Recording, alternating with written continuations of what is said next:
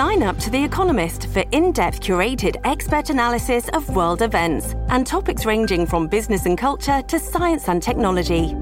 You'll get the weekly digital edition, online only articles, curated newsletters on politics, the markets, science, culture, and China, and full access to The Economist Podcast Plus. The Economist is independent journalism for independent thinking. Go to economist.com and get your first month free. Any discussion of Atlantic City between 1985 and 2006 involves Donald Trump because the guy was a key player in Atlantic City for a long time, and his company was a key player in Atlantic City for a long time.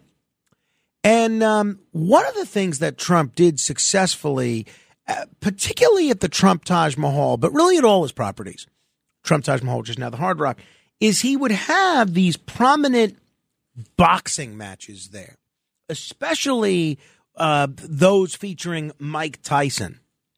They were big all over the world.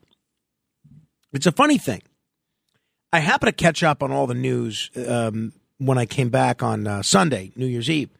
And there were two very interesting articles in the New York Daily News that had to do with boxing. Because, so when I was talking to all these people about Atlantic City and its history, I, I, would talk about the Trump Taj Mahal and this Tyson fight, and uh, Tyson and Bruce Seldon, Tyson and Lennox Lewis, and all these great Tyson fights that occurred. And it got me thinking, and I was smacked with this headline in the New York Daily News. Does the sport of boxing have a future? And the Daily News describes, I think pretty accurately, how boxing has failed to replace and replenish its audience. You see, exactly five years ago, HBO pulled out of the boxing business, which was a shock to the sport.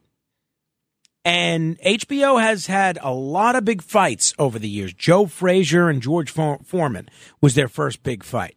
And then they had all the classics Foreman and Muhammad Ali, Ali Frazier, uh, two and three. Sugar Ray Leonard and Tommy the Hitman Hearns, one and two. Mike Tyson, Buster Douglas with that big upset. Now, Showtime Sports as of a couple of weeks ago, which was HBO's longtime rival in televising boxing, has, shall we say, taken a 10 count. Showtime is out of the boxing business. They've had their own runs, uh, their own memorable series of boxing events. Tyson Holyfield 1 and 2, among others. HBO and Showtime, they even partnered up for Lennox Lewis versus Tyson and Floyd Mayweather versus Manny Pacquiao. Now they're both gone. Boxing fans have uh, they've always suffered withdrawals as they've seen certain aspects of how boxing is televised go away. But um, boxing used to be a huge deal. I remember the excitement of a heavyweight championship fight. I think there was a series of about six years, seven years of my life that every single heavyweight fight, uh, championship fight, it was an event. An event. You had to be somewhere to make sure you were watching it. Were you going to order it on pay per view? Was someone going to invite you over? or, or all the guys going to uh, split the costs, or one guy going to pay. Oh, if he pays, what are you going to bring? It was almost like there was the Super Bowl, a version of the Super Bowl, almost of that magnitude. By the way, I don't think that's an exaggeration. Every six months, it was a really big deal. Now, it's difficult for me to remember who the heavyweight champion of the world is without looking it up.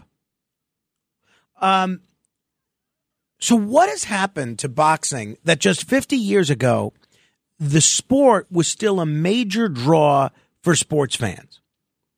You remember the glory of the 1976 Olympic boxing um, team. You remember, you know, the uh, things like um, Muhammad Ali and Joe Frazier. What a big deal that was. Now, I don't get the sense that people care about boxing as a spectator sport at all. I'm curious not why you think this has occurred because look, I think the reasons are pretty obvious. One, I think it's the rise of MMA. I think you're seeing a lot of people that would have been uh, vo- uh, you know, uh, boxing fans years ago. Now they just follow mixed martial arts. And I think the other thing is so many people shy away from b- boxing because they hear all these stories about head injuries, brain injuries. So both as athletes and maybe even as fans, they think this is basically the modern day equivalent of um, watching the Romans uh, at, at the Colosseum. I want to know do you think the sport of boxing has a future?